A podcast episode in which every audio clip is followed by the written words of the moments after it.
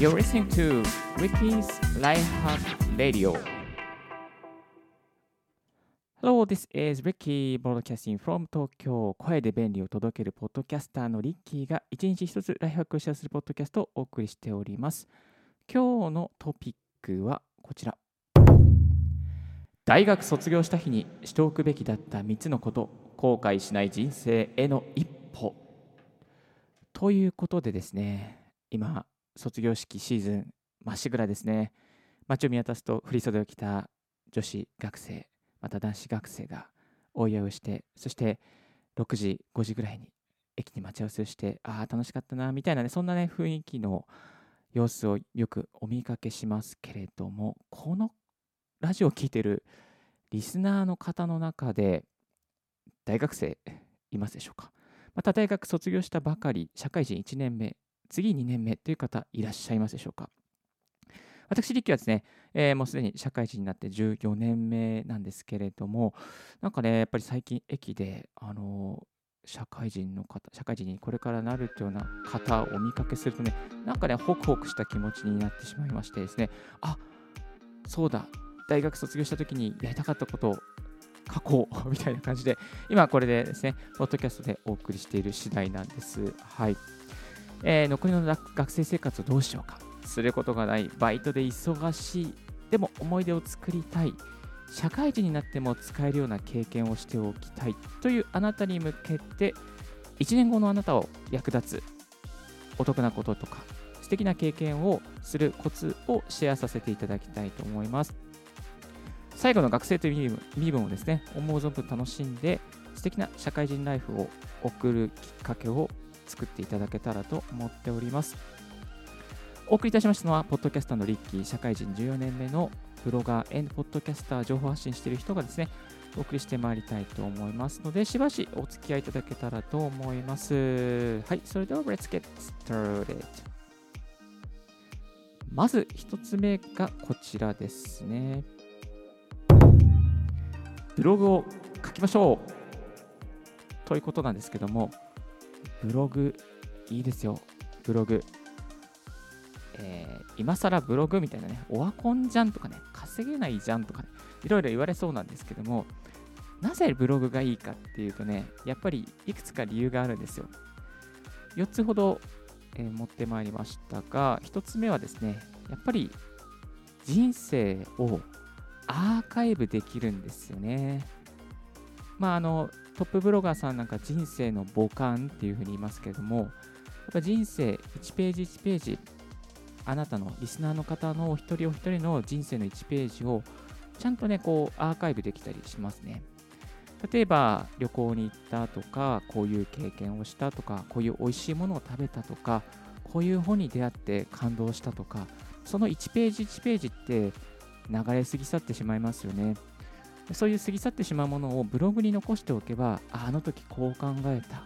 こう感じた、こういう人に出会ったっていうことをね、ちゃんとアーカイブすることができます。ですので、このブログを作っていくっていうことはね、非常にあなたにとって有益だと。まあ、今後人生の社会人になっても、あ、あの時ブログ始めてよかったなと思えるきっかけになっていくと思います。そしてブログを始める理由2つ目なんですけども、ネタがいっぱいある。学生のうちってね、結構ね、ネタがね、溢れてるんですよ。なんかいろんな経験とか、フレッシュな感性とかで、なんかね、こう、一つのことをやってもね、あ、感動したりとか、いろんな出会いがあったりとか、社会人とは違うアプローチができると思います。ですので、ネタがたくさんあるっていうのも一つの理由です。そして3つ目が、生きていること自体に価値があると気づけます。え自分の文章、自分の発信するものに対して、必ず誰かがね、反応してくれるんですよ。なので、このいわゆる自己肯定感が上がるということにもね、関連してまいりますね。でこのあなたが文章をまとめて、まあ、文章とか音声とかまとめて発信していくことで、それを受け止めてくれる人がいます。まあ、それによってですね、あこの自分って本当に誰かの役に立っていけるんだなというね、そういうところにもつながっていきますから、ぜひブログ始めてください。最後に4つ目は、文章力が上がります。これはね、絶対ね、塵も積もれば山となるで、文章力は格段に上がります。で、社会人に使えるスキルとしては、やっぱりこう、メールを送るときの件名、そして本文。本文はね、書く速さ。これブログやってると本当に早いですね。そして件名も、なんかね、こう、面白いメールの件名にしようとか、見てもらいやすい件名にしようっていうふうに考えられます。それはやっぱりブログのタイトルを工夫するっていう、そういう土台があるので、そのブログで培ったノウハウを使って、社会人の中のプレゼンだったりとか、メールの文章だったりとか、企画書の文章だったり、そういうとこに現れてきますから、ぜひ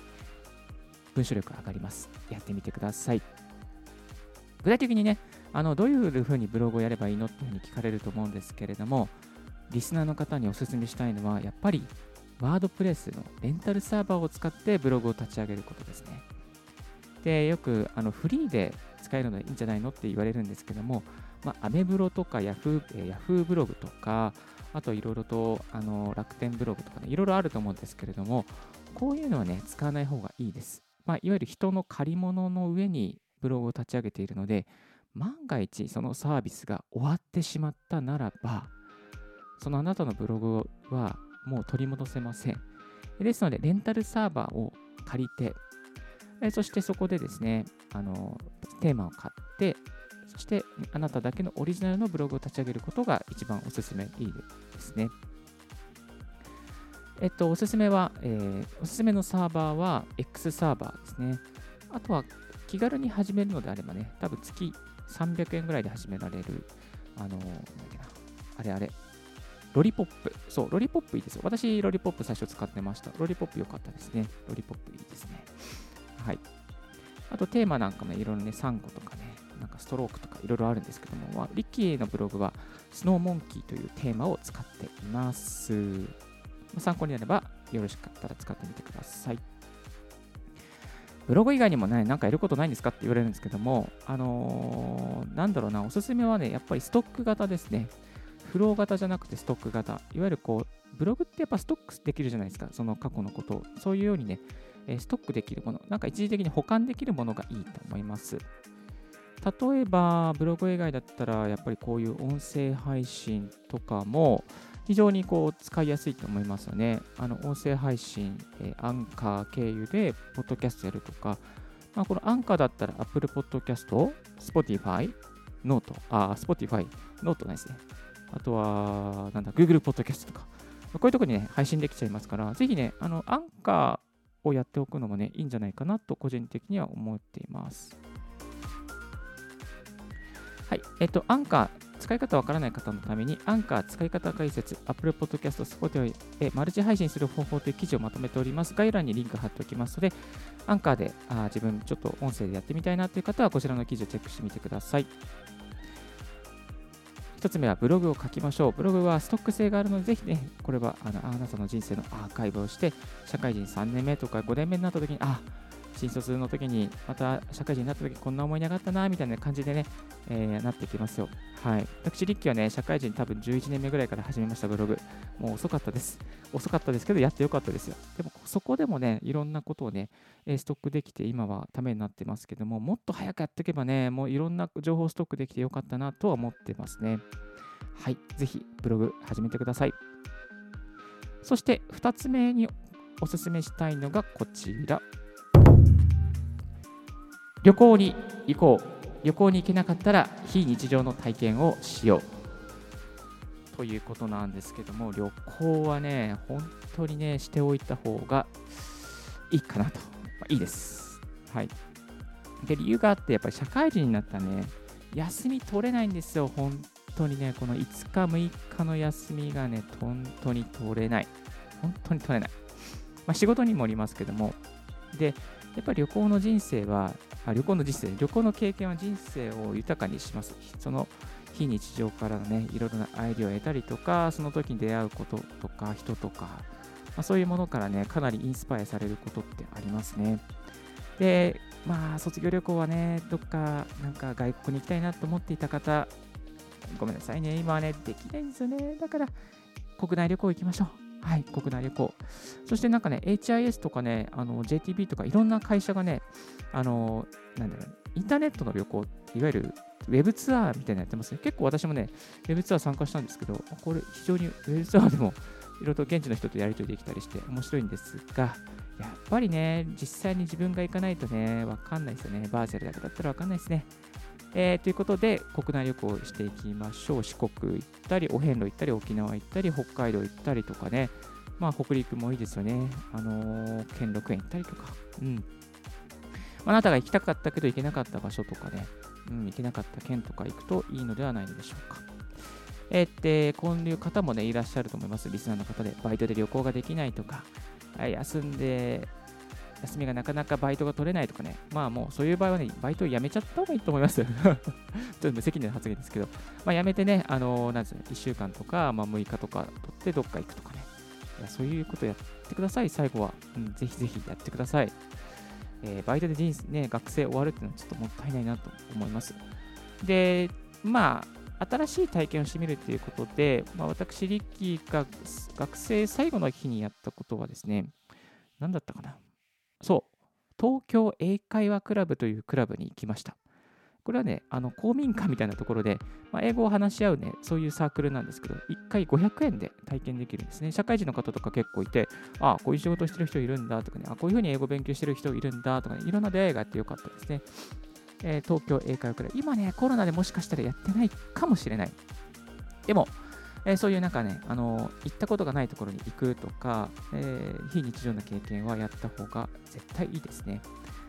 私、リッキーは学生の最後の時はね、12日間タイに来ました。もう14年前の話ですけど、3月の12日から3月の24日まで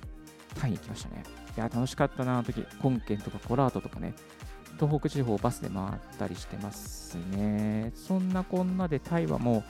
社会人になってからもね、毎年行ったりしていたので、ちょっと旅行情報をまとめております。もしね、タイ関係興味ある方、えー、リッキーブログの方でタイ旅行情報まとめっていうのをね、アップしております。概要欄に貼っておきますので、ぜひこういうところもチェックしてみてください。どこの両替所がレントが安いとかね、そんな細かいニッチなこともアップしてますから、ぜひ参考にしてみてはいかがでしょうか。はい、最後一つ、えー、の一つはこちら。Amazon プライムスチューデントで学生の身分を使ってお得に買い物しよういやこれはね、最後にもまとめ買いしちゃってください。学生割引はもう本当に最後の最後までしか使えませんからね。なので、えー、学生のセール、学生のうちの使えることですね、サクッと使っちゃいましょう。もう本当にこれを逃したらね、学生の身分を逃したらね、もうあとはね、買えません。Amazon プライムでは聞きますけど、Amazon プライムにプライムスチューデントね、というのがあるんですよ。これね、いろいろな便利な機能がありまして、まあ、お得ななんですけども、どういうところがお得かと言いますと、まず、お急ぎ便が使える。そして、プライムビデオが見放題。プライムミュージックも聴き放題。プライムリーディングも聴き放題。はい、えー、和洋合わせて数百万冊。わお。そして Amazon フォトも無制限で使える。そしてプライムワドローブかですね、えーえーえー、洋服とかですね、試着とかできるやつですね、着れるやつ。あと本最大10%ポイント還元。ソフトウェア対象品割引とかね、Amazon、Adobe とか使えるのかな ?Amazon マスターで、えー、マスターカードで Amazon ポイントが貯まる。えー、お得なセールをいち早くチェックできる。プライムスチューデントをなんと30分早くタイムセールに参加いただける。あ、これいいですね。いや、アマゾンのね、セールってね、本当にね、9時から始まるんですよ。それが8時半から入れるから、早く買えるっていうね、そういうね、メリットがあります。もうね、3月末のセールってあるかどうかわかんないですけど、今ね、新生活セールやってました。えー、新生活で、例えば買いたかった家電とかね、あとは漫画一気見するとかね、いやー、このね、プライムリーディングで漫画一気見するとかね、やりたかったことあるじゃないですか、読みたかったものあるんじゃないですか、リスナーの皆さん。ゲーミングチェア買うとかね、まあ、家電とかいろいろとね、使えると思いますよ。このソフトウェア対象品の割引で5から54%オフってなってますけど、まあ、ここに Adobe のプレミアとかあるのかな？わかんないな。うん、なんかわかんないけど、まあ、こういうのあったらいいなと思いますよね。はい。まあ、学生のうちに使えるものは使ってですね、割引で買っちゃいましょう。ここにはありませんでしたけども、マッキントッシュの、あ、マッキントッシュではないですけど、アップルの MacBook とかも、あの、学割で15%とか20%で買えますよね。だから、まあ、iMac 買おうとか、MacBook Air、MacBook Pro 買いたかったなっていう方はね、このタイミングで学生の微分のうちに買っておくといいのかなと思います。えー、MacBook Pro、MacBook Air、こちらはね、本当に紙マシンですから、ぜひこの学生のうちに持っておくと、あなたの生活は豊かになりますよ。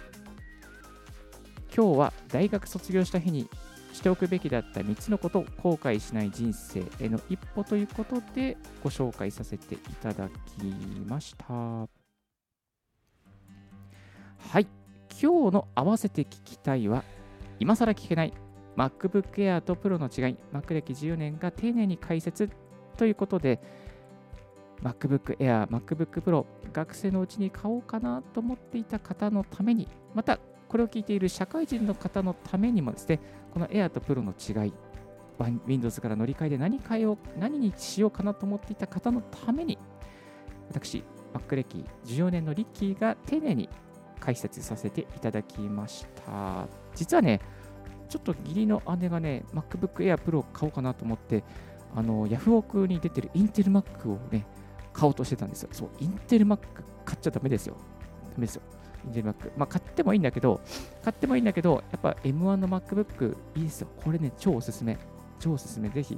もう怪物って言われてるぐらい早いですから、えー、ぜひ M1 の MacBook Air か MacBook Pro を必ず買ってください。ぜひお願いします。マップルの人じゃないんですけどね。お願いします。はい。